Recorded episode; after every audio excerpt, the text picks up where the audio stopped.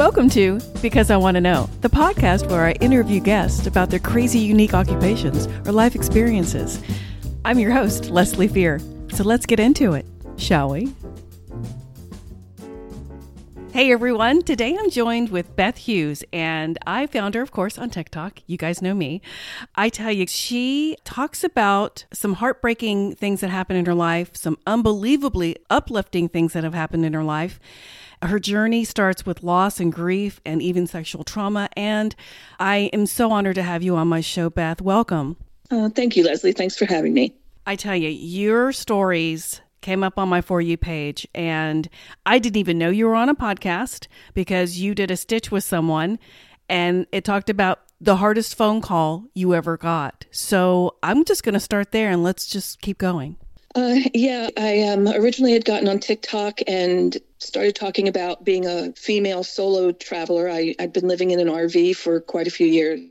And I got on TikTok one day and there was a question that was asked, What was the hardest phone call you ever received? And I just answered it. And it revolved around the loss of my oldest son, who was four years old. I had worked for an airline for many, many years, and uh, most airlines you get free flying my ex husband, he had been very abusive mm. and he had been gone for a long time. And I had kind of gotten a little bit out of touch with his family. I talked to his mother every once in a while, but I was kind of keeping my distance out of fear of him finding mm. us again. But I was feeling kind of guilty about that. So I made the choice to fly to where they lived, which was about a thousand miles away, and let them spend some time with their grandson, who they had not seen since he was born, and he was four years old now. How nice of you. Wow. Yeah, I'm, I'm really glad we did it. Um, the whole family was just thrilled to see him. My ex was not there, did not know we were there. Mm. So it was a very comfortable visit. We had a really nice time. It was a long weekend. And he was just having a, a, wonderful time. And they asked if he could stay longer. They knew that I could fly free, so I would be able to go home and then turn around the next week and come back to get him. Oh, nice. And I made that decision to do that.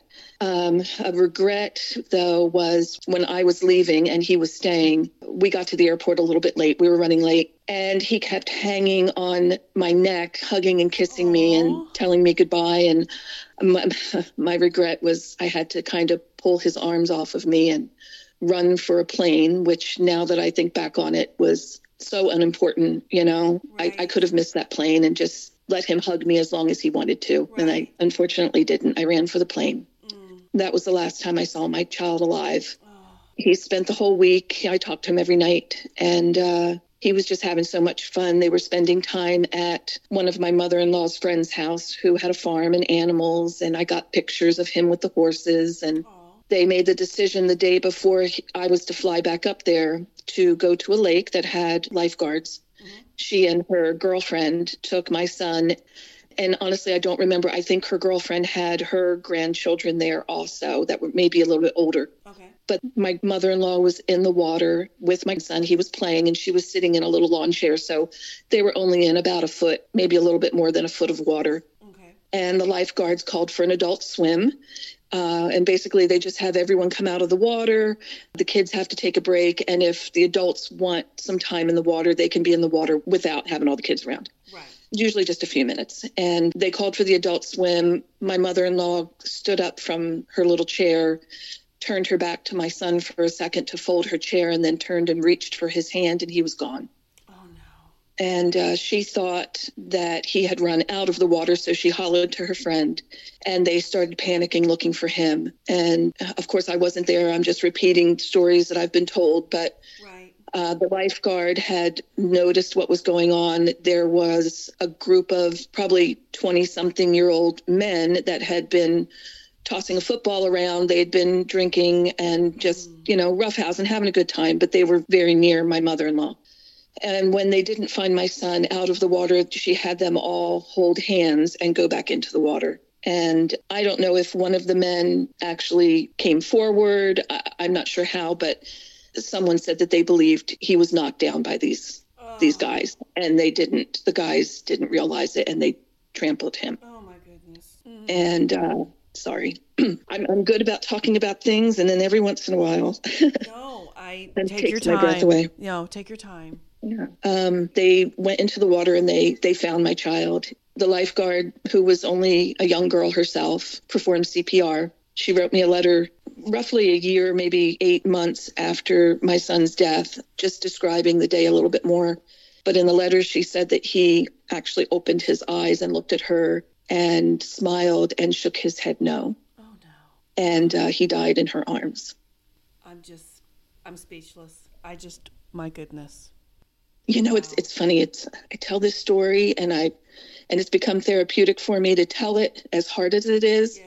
But it's it's almost like it's it's not me it happened to the person in the story and the child in the story look a lot like my son and and me telling the story but it's it's like i've detached myself from it right to survive it i guess oh absolutely no i'm sure that's part of it but i gotta say how lovely for that 18 year old girl to think enough of you or that occurrence to explain to you something very heartbreaking but kind of magical that happened between the two of them yes I thought about her forever. I remember writing her back. To be honest with you, I have no idea what I wrote. So much of all that is just um, very foggy to me. But I, I had worried about her for a long time because I couldn't imagine how that would affect her. Especially going on and having a family of her own. And many years later, I was told that uh, she did have a family of her own and she was well and she was happy. And that gave me such a sense of peace, you know, knowing that she was okay. Right. And you know, you you were talking about, oh, I regret making him not hug me anymore, taking his arms away from me. But you had an 18-month-old at home too, and you were trying to get back to your other child. So I hope that you know no matter what you would have done, in my mind, I know this was his destiny, even though it hurts like hell to talk about it sometimes, because so many wonderful things have come out of this for you. So tell me a little bit more about your other children and Eric's involvement with them. Well, like you said, my second oldest was 18 months old when Eric passed. And I believe they're too young to really grasp the concept of death. So he knew that his brother was gone. Uh, it wasn't something that I hid from him or anything, but um, it was about six months after Eric had died, and my child and I we were out walking, looking at Christmas decorations. It was Christmas time, and he kept looking over his shoulder and looking over his shoulder at the lights on the house. And he stopped and he pointed and very excited, he said, Ari, Ari's here. And he was pointing at the lights. And Eric had a little bit of a lisp and had trouble saying his own name. Oh. And he called himself Ari. So oh. when Eric referred to himself, he'd say Ari. And he he pointed at the lights and then he pointed down in front of us like he saw something come down. And it was a good year of my child seeing him. I would hear him in the living room. He would be standing at the TV with his hands on a black screen. The TV was turned off. And then he would turn quickly and sit down and start playing and talking to oh, Eric. Wow. The daycare center that I had taken Eric and uh, my second oldest, too, they actually called me one day and asked me to come in and talk to them a bunch of the women that worked there were very uncomfortable with my child because he was talking to his brother all the time and they what? remembered Eric. Oh my gosh. Wow. And um, yeah, I I remember trying to get them to understand how special this was yes. and that if it was their child, you know, instead of being creeped out by it or disturbed by it, that they would find some kind of comfort that Absolutely. again i don't i don't think children that age really you know grasp the whole death thing and i think this is my own personal opinion, but I think as adults, we see things. We see shadows, we see things that catch the corner of our eye, we hear things, feel things, and we rationalize it. Sure. We say, oh, it was just a shadow. Oh, it was just a breeze. Oh, it was just. Right. And children don't do that. Children, I believe, see things as they are. And I believe that my son was seeing his brother. Oh, absolutely. And to me, I, they're fresh from the other side. They have no one saying, hey, it's not real, you know, this is your imaginary friend or whatever. To me, these little children, 18 month old, two year old, even up to four or five years old, they're fresh from the other side. They, they have that ability, I think, without even trying, whereas we lose it and then try to get it back maybe later. But, you know, it, it's just it astounds me that they did that and i'm so sorry that that they didn't take it the way that you did kudos to you for that. Yeah, that was a little rough. It's, and especially trying to decide what I was going to do to find another daycare yeah. because I didn't want I didn't want my child going back there. And it, it worked out well. I ended up having a friend that started sitting for me and she was lovely and she was wonderful and loved my child. Oh, okay. But yeah, like I said, it, it stopped one day. All of a sudden, he just wasn't talking to him anymore. And I never really asked him anything. I just kind of let it be um, my daughter, it was my daughter's kind of quiet. It's funny. My daughter, not much happened with my daughter until she was an adult. Like her apartment, she's got photos of Eric, and she is wow. the first one to call me and talk to me about Eric. And Aww. of course, she was born many years after his right. death but there's a connection there Absolutely. that she feels more as an adult than yes. you know she showed as a child and then uh, my youngest son he is 11 years younger than eric Oh, wow. So again, he never knew his brother. He was born long after Eric passed. But uh, Ian was four years old, and it just so happened to be Eric's birthday. It would have been his 15th birthday. And on the day that my son was born and the day that he passed, for probably 30 years, I usually take off and go somewhere. Again, I still have the free flying from working for the airlines oh, nice. all those years ago. Nice. And I would usually go to the airport and the first plane going out, I would just get on it and go walk around Boston or Quebec or just go somewhere for the day, turn around and come home. Oh, wow. I like to say I was following my son's spirit. It Aww. was just a day for Eric and I. I, I could be that. sad. Yes. I could be happy, whatever I needed to feel, and not worry about making someone else uncomfortable. Mm. I love that. I, I have to tell you, that's me. well, you know, I would never have thought of that. And what a beautiful thing to do with you and your, because he's with you the whole time. So, yeah, no, he's always with me. But those days, it's just, you know, allow myself to feel whatever I want to yes. feel and, and not worry about it. Right. But um, that day, it was Eric's birthday. So I was getting ready to go wherever I was going to go that day. And my youngest son liked to sit in the bathroom with me. He would always sit on my feet when I was getting ready. And he was playing with his Legos, and we were talking, and he knew that I was going to go away and he was going to stay with a friend, with his brother and sister. Mm-hmm. And uh, he asked me, he said, and he never looked up at me, but he said, What happens when you die? Oh, wow. And I thought, you know, I need to answer him. He's four years old. I need to answer him in a way that he will understand. Yes. So I'm, you know, I'm being cautious and everything. how I'm answering him. And um, I had not raised my children with any religion. So I was going through the different religions and each one of their beliefs sure. and giving a very brief four year old explanation. And I got to reincarnation. And I asked him if he could say that word. And he said yes. And he said it. And before I could say anything else, he said, I've come back, but I've only come back twice to you. Oh my God. Yeah, that's how, yeah. and I stood there staring down at him, and he was still playing with his Legos. And I said, Eric? And he looked up at me and he said, What, Mom? Oh my God, I have chills. I have chills. His son's name is Ian. Oh. And um, it just, it rattled me, but at the same time was just comforting. Absolutely. And I'm wondering, do you know when your oldest son kind of stopped chatting with him? Was that around the time that you had Ian? Uh, no, before. Okay, okay. I just wondered because to my listeners, Beth and I discussed this before we started recording about this whole reincarnation thing where I was like, you know, I'm wondering if it was a visitation but I'm also wondering if, if he really did come back to you in your youngest son. And because I do think after a while they stop remembering things because there's so much that Ian knew that there's no way he could have known. And he knew about other things that there's no way he could have known. So tell my listeners more about that. Oh, there was a, a Bible when I was actually in the military. I was in the Air Force and one of the things that they allowed us to send home when we first went to basic training was a Bible, of all things. And um, even though we were not a religious family, I was like, yep, I'm sending this home to my mom and dad. I had it engraved and yeah. I sent it home. And it was this giant golden covered Bible. Wow. Uh, very large. Yeah. and uh, my mom and dad kept it for many years. And when my parents passed, it returned to me and Ian was very young. My youngest son was was young. He was three years old when my parents passed, and he took to that and would wow. carry it around the house with him. and it was almost as big as he was. And we used to laugh at him and but he would sit down and he would open it up and tell stories about the pictures. And so many times he would get the names right, or he would tell wow. a story about where this was. And just, you know, it never made sense to us how he knew these things, but he did.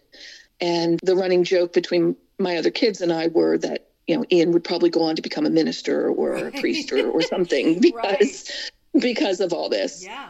But yeah, and you know, while we're talking, I'm sitting here thinking about this. Ian was my child that was afraid of everything. Really? Everything. And from like from a very young age and up until probably like 10 years old. And he was always afraid of being hurt, always afraid. I mean, like afraid of everything. I, I couldn't even take him to Disney. He would have like little panic attacks if we were trying to watch the Little Mermaid show or something, and I'd have to go sit outside with him while the other kids stayed. And and I, I worried about it, and I couldn't imagine where this fear of being harmed came from. And oh my, um, my my son now he became a national park backcountry wilderness ranger. So he's out there like chasing bears yeah. and hanging total 180 and yeah. skydiving. Oh, and oh, wow. he did this flip flop at like 10 years old where it's like he's not afraid of death or being hurt at all anymore. In fact, he just he decided he wanted a break from the National Park Service. He's been doing that for 10 years out in the middle of nowhere, out in the Tetons in Wyoming and Yosemite in California. And he packed up a couple months ago and moved to New York City. And only my child, he finds a job harnessing himself off of the 82nd floor, I think it is, of a skyscraper and dangling people off of skyscrapers. What? Yeah, can you believe that? That people want to do that. Even in the winter, they're doing this stuff. But um, oh yeah, God. so, and again, I never put two and two together until right now while we're talking, but I'm thinking yes. the fear was that, you know, did Eric reincarnate for a while? And I really think here's the deal. I of being hurt or I, being in a dangerous situation, and all of a sudden, you know, now my son is the complete opposite. Yes and they uh, become that here's the here's what i think happened and I, and listen you know the story way better than me but i have stalked your tiktok and you know that because i keep liking everything because I've listened to the the other podcast you were on, and, and, you know your stories, and then just what I know about reincarnation with my other people that I've talked to so many different times, I honestly think he came back to you through your youngest son, and he was Eric for a while and your younger son and then they become the person they were meant to be in this lifetime and now he's actually Ian but he's still that soul of Eric. I really truly believe that. Yeah, that makes sense to me. That's that's how it feels. Yes. And I and I think a lot of my listeners do not know this, but I lost a child between uh, my son and my daughter. I, I was about 18 weeks and um, my water broke. So I was about halfway. My water broke, and I had to give birth. I, you know, 1999, you know, wouldn't have worked anyway. It was too early, um, and it was a little boy, and I had to go ahead and give birth. But it hadn't passed away when my water broke, which is the hardest part for me. Is what did I do wrong? What did I do wrong? Sure. But I am convinced that my daughter, who I wasn't supposed to be pregnant with that quickly, I think he came back with her. I really think my my yeah. child came back and was like, okay, I want to. Maybe he wanted to experience what it was like to not live very long or just be in utero. I don't even understand how that works. But I think you come in and you want to do something and experience something, and or maybe he changed his mind and decided he didn't want to be a boy. I don't even know. All I know is I really think that he came back and now it's my daughter. Yeah. I'm so sorry you went through that, but I do believe that, you know, like with my yeah. situation, even if I had been there, I couldn't have changed anything. No. I, I just think that this is, it was the, how things were supposed to go. And the more you talked about it, when you said he had the fear of everything, because, you know, that was a past trauma in his life, that soul had a trauma and he worked through it. And look what he's doing now. How amazing and your children, all of them, have amazing lives. Your oldest son has won an Emmy, a daytime Emmy award. I'm I'm I'm, yeah. I'm blown away. You know, I'm going to say this. I was pretty much a single parent my entire life. Mm. And I was married more than once. It, they did not work out. They were always the wrong people. Yeah. And I heard probably one too many times you know, my poor children because they don't have a dad. It's just me. You know, she's struggling. She's whatever. And um, it's really hard not for me to brag about them because they beat the odds. You know, everybody wants to say that single parents, whether you're a male or a female, the odds are stacked against you. And I really, I just don't believe that. No, I don't. And I kind of feel like where my children are now in life and they're happy and they're good Yes. people, they're good morals, and uh, they're just fun to be around. And I hope that they're helping break that mold that people believe that. Absolutely. Now, what do you, what do you think about Eric now? Do you still celebrate with him? Do you still do things on his birthday? Do you still do those things? Oh yeah. Yeah. I still every birthday, every I mean it's it's an everyday thing, but I really emphasize on it on the day he passed and the day that he was born. Um, years ago I started writing on Facebook letters to Eric. And it was me just pouring my heart out Sure. but it was also me wanting people to be more comfortable with it. Unfortunately, I didn't have that. Most of my family members were very uncomfortable oh. talking, you know, bringing it up afterward. Right. And so here I am needing to talk about it and not having any outlet. I could feel when people would get uncomfortable. Right. If I started talking about my son and I'd get teary eyed, they'd get very uncomfortable, like, don't talk about, it, don't talk about it. And and inside, I never said anything, but inside I'm thinking, I have to. It's okay that there's tears. It's okay that I'm crying. I'm going to be all right. I need to do this. Yes. And I found that outlet writing those letters on Facebook to my son, which turned into me talking about him on TikTok. TikTok's a whole better animal, isn't it? I mean, you can be just haggard in the morning, not no makeup, and it doesn't matter. No one judges you. You know why? Because they want to hear your story. Your stories are incredible because guys, we have more. There, but wait, there's more. there's so many. I go back and I look at my TikToks and I think, oh my gosh, what was I thinking? I didn't even brush my hair. Oh no, no, no! And I didn't mean it like that. I, I hope you didn't take it that way because everybody does it that way. But I tell you, guys, she has ghost stories. There are things that have happened in her life. She's had luck at like this Wizard of Oz casino thing. I mean, I just some of the stories, but the one that really struck with me, and you tagged me on it, was the Walter story. So tell my listeners about the Walter story. Oh gosh. Okay. Well, I I love yard sailing because I I was broke for so long. I had I had mentioned to you earlier that um, I worked for a major airline. When 9/11 happened, they came through and said it, at my station. They said if you don't have 26 years with our company, you need to go home. And this was as God. we're watching the towers fall. What? And at that moment, I had 23 years with them, and I'm thinking, what, you know? and God. yeah, basically, they dropped us down to part time. Uh, I had like a two hour shift at night. They forced me into leaving. I I couldn't support my children anymore after 23 years.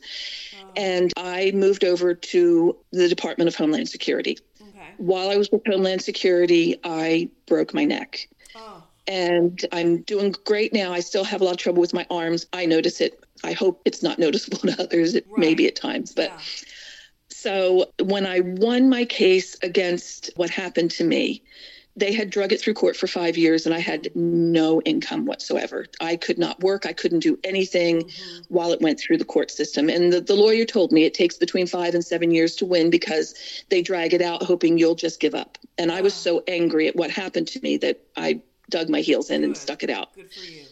But when I won, I basically won a little over a thousand dollars a month to live off of, So that's which not is better much. than nothing. But but it's not much. I, I had to figure out how to make that work. So I became an expert yard sailor. so I took my youngest son out with me one day and I was looking for a bookshelf. And I come to this home and he's got this beautiful lawyer's bookshelf with the glass doors and everything. And he wanted $75 for it, which was out of my price range. So I thanked him. And as I was walking away, I'm walking past his garage, which was open, and his garage was pristine. There was nothing in it, perfectly clean, except for this dresser in the back corner, and it was turned so the front of it was against the wall. Okay. And I said that the gentleman that was having the yard sale was probably in his 80s. And I said to him, uh, Oh my gosh, that's beautiful. What's it doing in your in the back of your garage? And he he got very irritated and he said, My Uncle Walter left that to me and I didn't like the son of a gun. Oh wow. And I and the anger that instantly came up with him, I thought, don't ask any more questions, just thank him and be on your way. Right. So I did just that. And as we got to the end of the driveway, he he was calling me Missy and he was like, Missy, Missy, come back here. I want to talk to you. And he said, You really like that bookshelf, don't you? And I said, Yes, I do. And he says, I, will tell you what. He goes, For a $100, I'll let you have the bookshelf and the dresser. Oh, wow. And I'm looking at this dresser and I'm thinking, it doesn't need much work. I could flip this and probably make five to seven hundred dollars off of this. Oh, it's, it's beautiful. Eighteen hundreds. Oh, it's I've seen it. Condition. I've seen it. It's you. You showed a picture. It's gorgeous. It's beautiful. Yeah, gorgeous. Yes. And I love the the top hat cabinet for his yes. top hat. Yes. It's just a beautiful, beautiful dresser. So I was kind of like, yes. And then I thought, all right, somebody's not getting paid this month because if I didn't have $75 for the bookshelf, I sure don't have a hundred, but right. I made it work. I borrowed a french truck. We came and got it, brought it home, and I put it in my third bedroom, which I turned into like a reading room, like a little library. Okay. And I got out my Murphy's oil soap and I polished him down. I was just so proud of him. And it was close to my son's birthday, and I had promised him I was going to take him indoor skydiving. Okay. So we were getting ready to leave, and um, my youngest son had turned his walk in closet into a little recording studio, and he had the walls, you know, padded up and everything. Yeah. And we're leaving the house, and as we're walking down the outside sidewalk, I had left my blinds open in my bedroom just an inch or two. Okay and I caught the glimpse of a man standing in my bedroom with a top hat and coat on. And I stopped and I backed up and I looked again and there's nothing there. And my son says, What's wrong? And I said, Ian, I just saw somebody in my bedroom. And my son went white, like the blood just drained right out of him. And he said, Mom, get rid of that dresser. Please get rid of that dresser. Oh, no. And I, I kind of chuckled and I said, Why would you say that? and he said, I want you to listen to something. And we went back in the house and he plays back the recording of him earlier that day recording music. And there's a man's voice on the recording. What? And you you couldn't make out what he was saying, but he was like talking very low. And, you know, we went outside and oh to see if the neighbors had been out in their yard. Maybe you could hear their voices yeah. through the wall. We were trying to figure out where the voice was coming from, and we never did. So I told my son, I said, look, if anything else happens, I will consider getting rid of the dresser. Okay. I said, but I, I think we're going to be okay. I said, maybe I was just seeing things. Right. So a couple weeks went by, maybe a month or so, and I have my grandchildren over and they're spending the weekend. And um, they would have been maybe four and two. Yeah. And we're laying in bed and I'm reading them Stuart Little.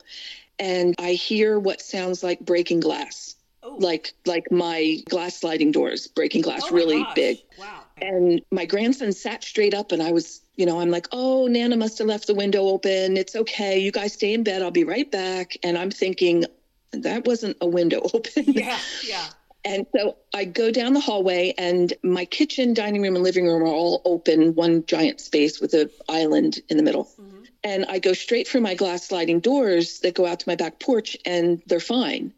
So I turned to the living room, which I had like four windows along the back wall and four windows along the side.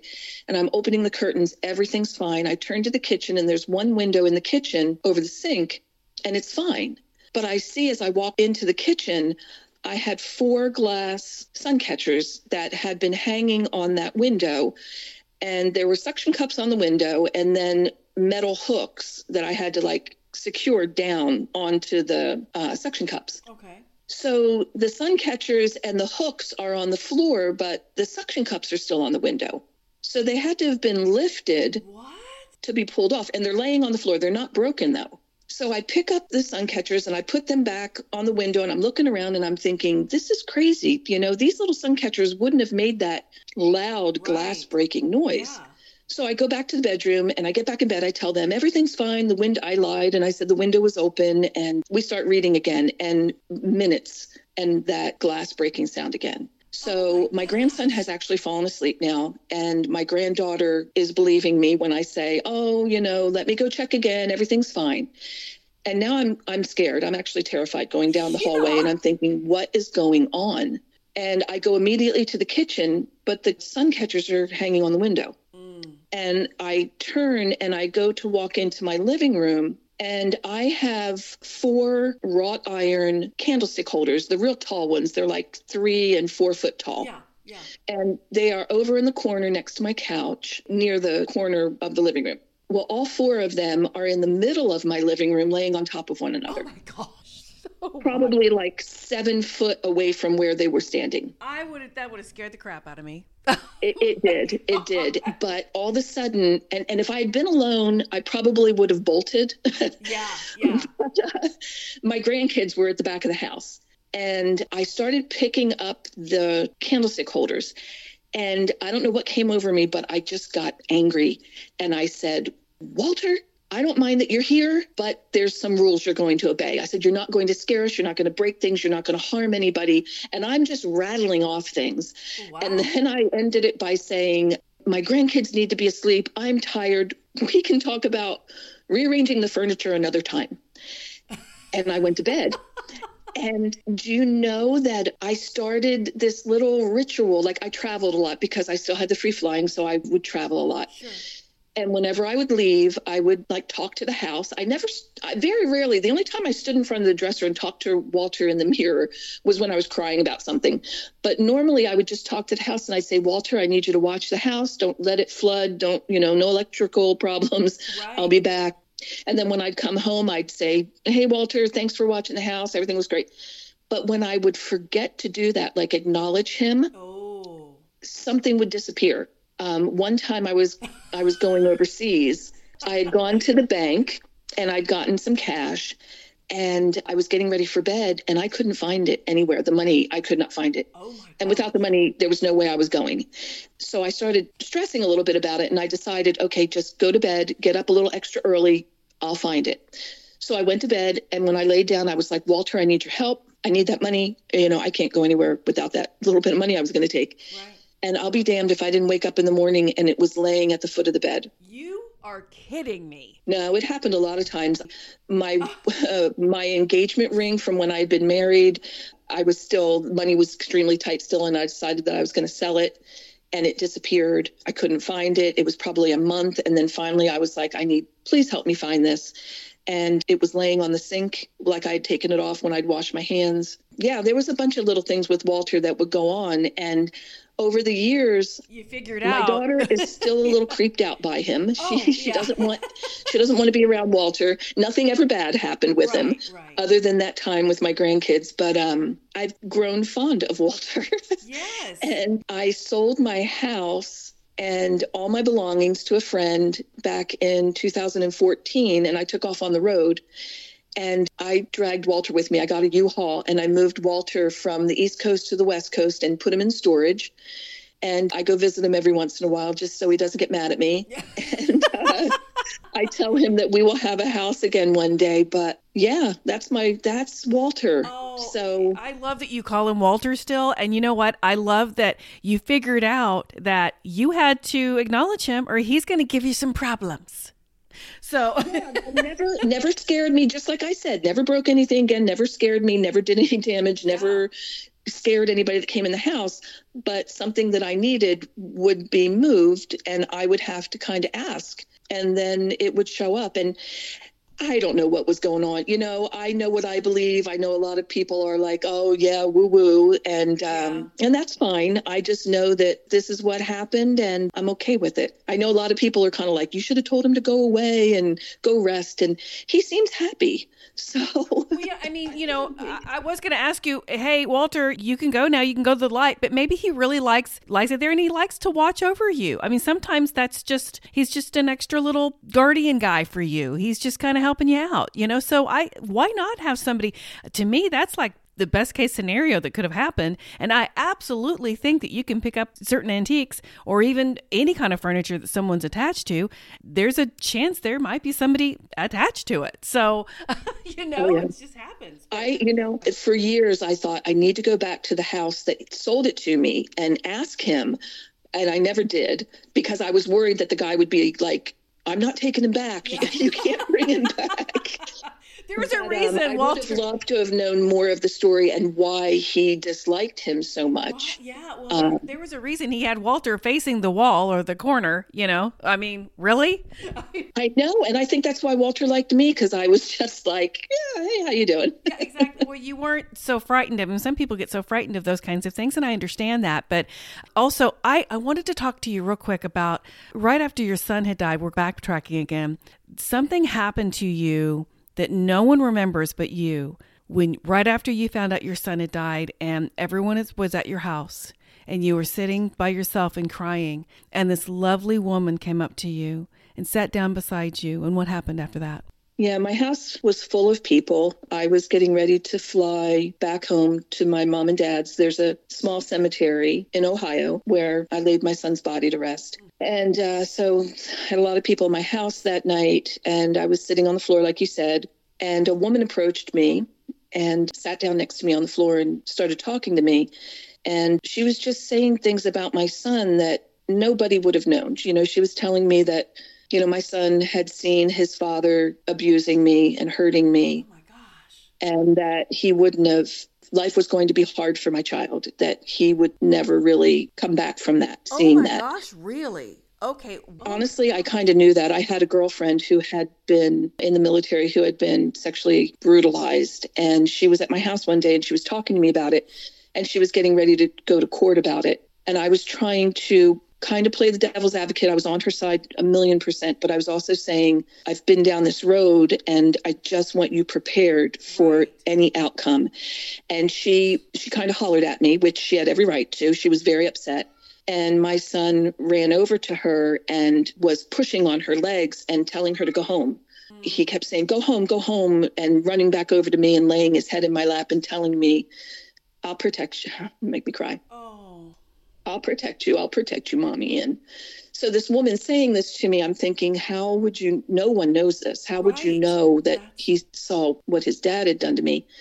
And I sat in amazement listening to her words and just being comforted by what she was saying. And she finally got up and we said our goodbyes. And um, I assumed that well, she had told me she had come from the church. And I assumed that one of my friends had sent her, or I was still in the military when this happened. I assumed that my base commander or my squadron commander had sent someone. Right. And a few days after this had happened, I was talking to friends about it, and nobody remembered seeing her. Nobody claimed Wow. that they had seen her sitting and talking to me, had been at the house at all.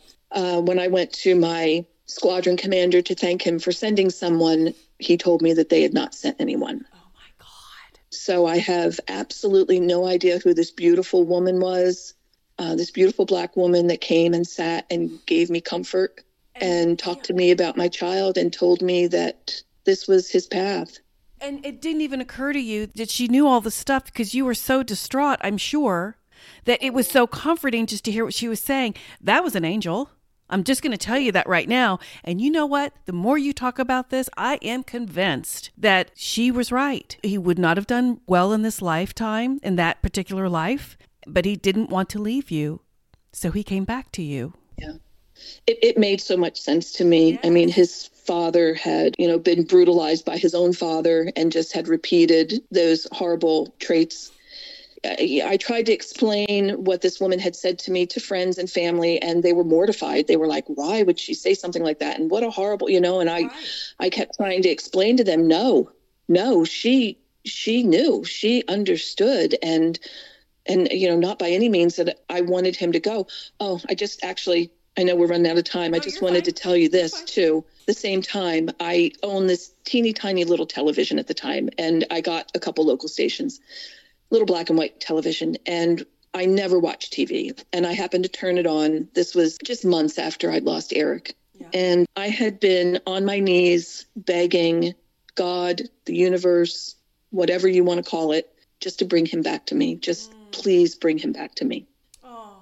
And um, I turned this TV on this night, and it's a PBS station because it was like the only thing I got.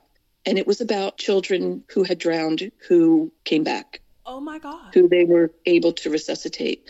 And each one of these children were in some sort of vegetative state. And it was like someone just very calmly saying to me, I understand what you want, but you're being selfish. Mm. And is this what you would wish on, you know, this is what you're asking for?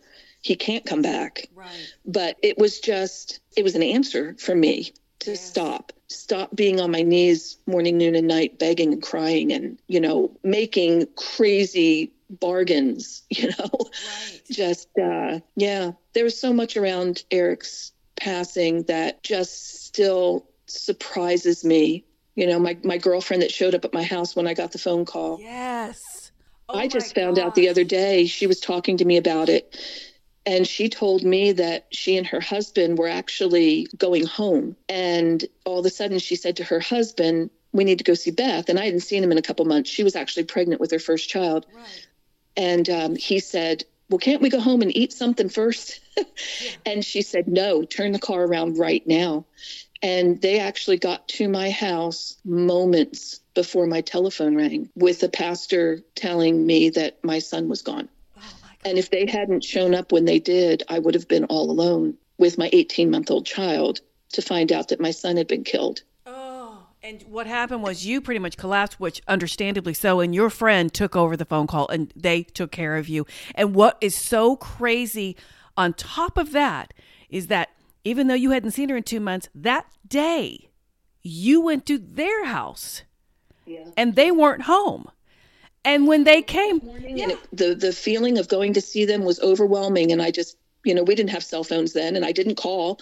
We just jumped in the car and I drove to the other side of the base and went to their house, and they were gone. And I didn't leave a message and went home. And, you know, a few hours later, I look out my front window and they're pulling up. And, you know, I walked out front and I was laughing. And I'm like, I was at your house earlier. I've been thinking about you. And, and wow. my friend Kathy said, We've been, we couldn't get you off our minds. And we actually turned and stepped into the house and the phone rang.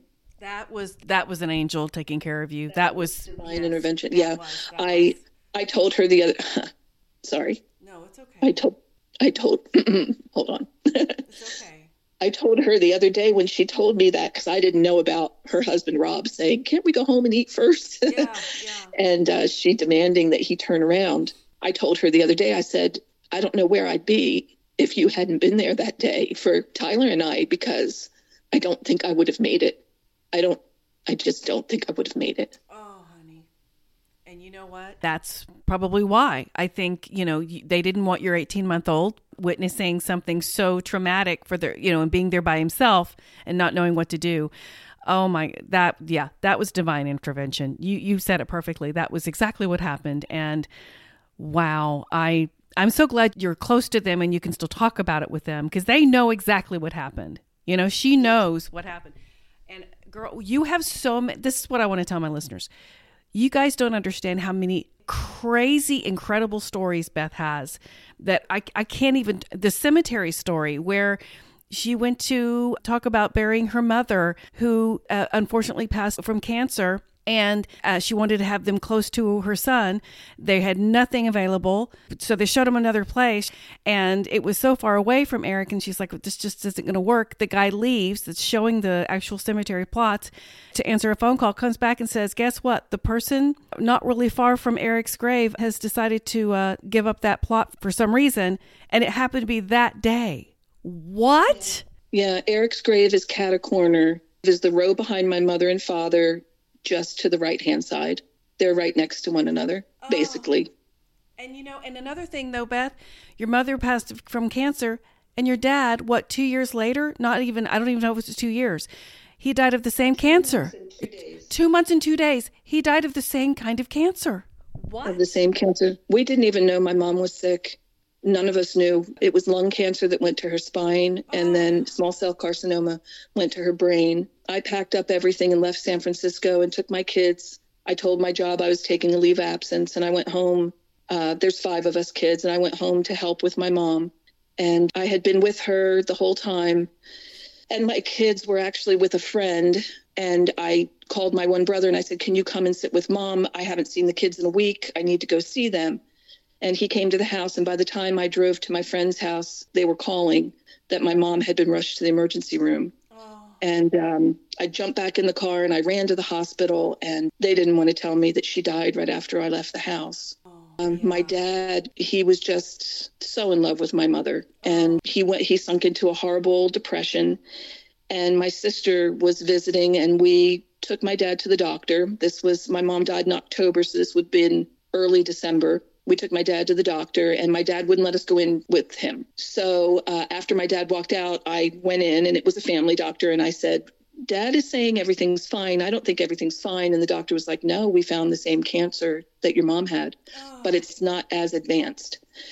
And three days later, I'm sitting with my father. We had the five of us had decided that we would take turns sitting with our father. Everybody had come in. My one brother from Colorado, another, you know, we're all coming in from all over. Right. And I went to bed. I actually brought my kids to my mom and dad's house. I went to bed with my kids. And when it was my turn to sit with my dad, it was early morning and uh, I'd been sitting with him for a while and he was kind of in and out. We had had hospice in and I got the most overwhelming feeling that I just needed to stand and stretch. And I stood up and turned my back to my dad for a second. And in the middle of that stretch, I knew. I knew he was gone. Oh. And I turned around and I started doing CPR and screaming for my brothers and sister. And my little brother came up and started doing CPR and, and he was gone. But yeah, my, my mother died October, I want to say the 6th, and my father died December 8th. Oh my goodness. They were young. They were young. I mean, I'm 61 and my mom was 64 and my dad was 65, but they had both been smokers. Mm. And uh, unfortunately, it took them. Smoked. You know? Yeah. Yeah. Yeah. Oh. Beth, you guys go follow Beth on TikTok. Her, I'm going to put her handle on my show notes because we're not even getting to all the stories. This is how incredible her life is and has been and will probably continue to be. And Beth, I honestly can't thank you enough for coming on my podcast and just telling me how you reacted and how things happened in your life and just how it's affected you. It's hard and it's personal. And I thank you so much for just sharing this with me. Um, I really appreciate you reaching out. This is only the second time I've done a podcast, and the response I got from the first one uh, was the Brave Files. And uh, yes. just hearing from other people that have experienced things like this that don't feel comfortable talking about it, them telling me that it's helped them has really made a huge impact on me. And knowing that my son has made an impact yes. on people to all, you know, 30 some years later. Uh, I couldn't ask for more. You were amazing, and I thank you again. Thank you so much.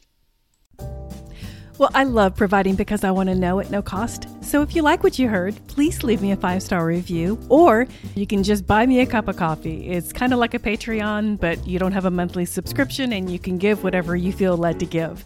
I am a one woman show and I do all of my scheduling and my interviewing and my editing. So just know your support is so greatly appreciated. And one more thing I am a paranormal romance novelist, and you can find all of my books on Amazon. Just look up my name, I'm very easy to find. Thank you guys again, and I will see you next week.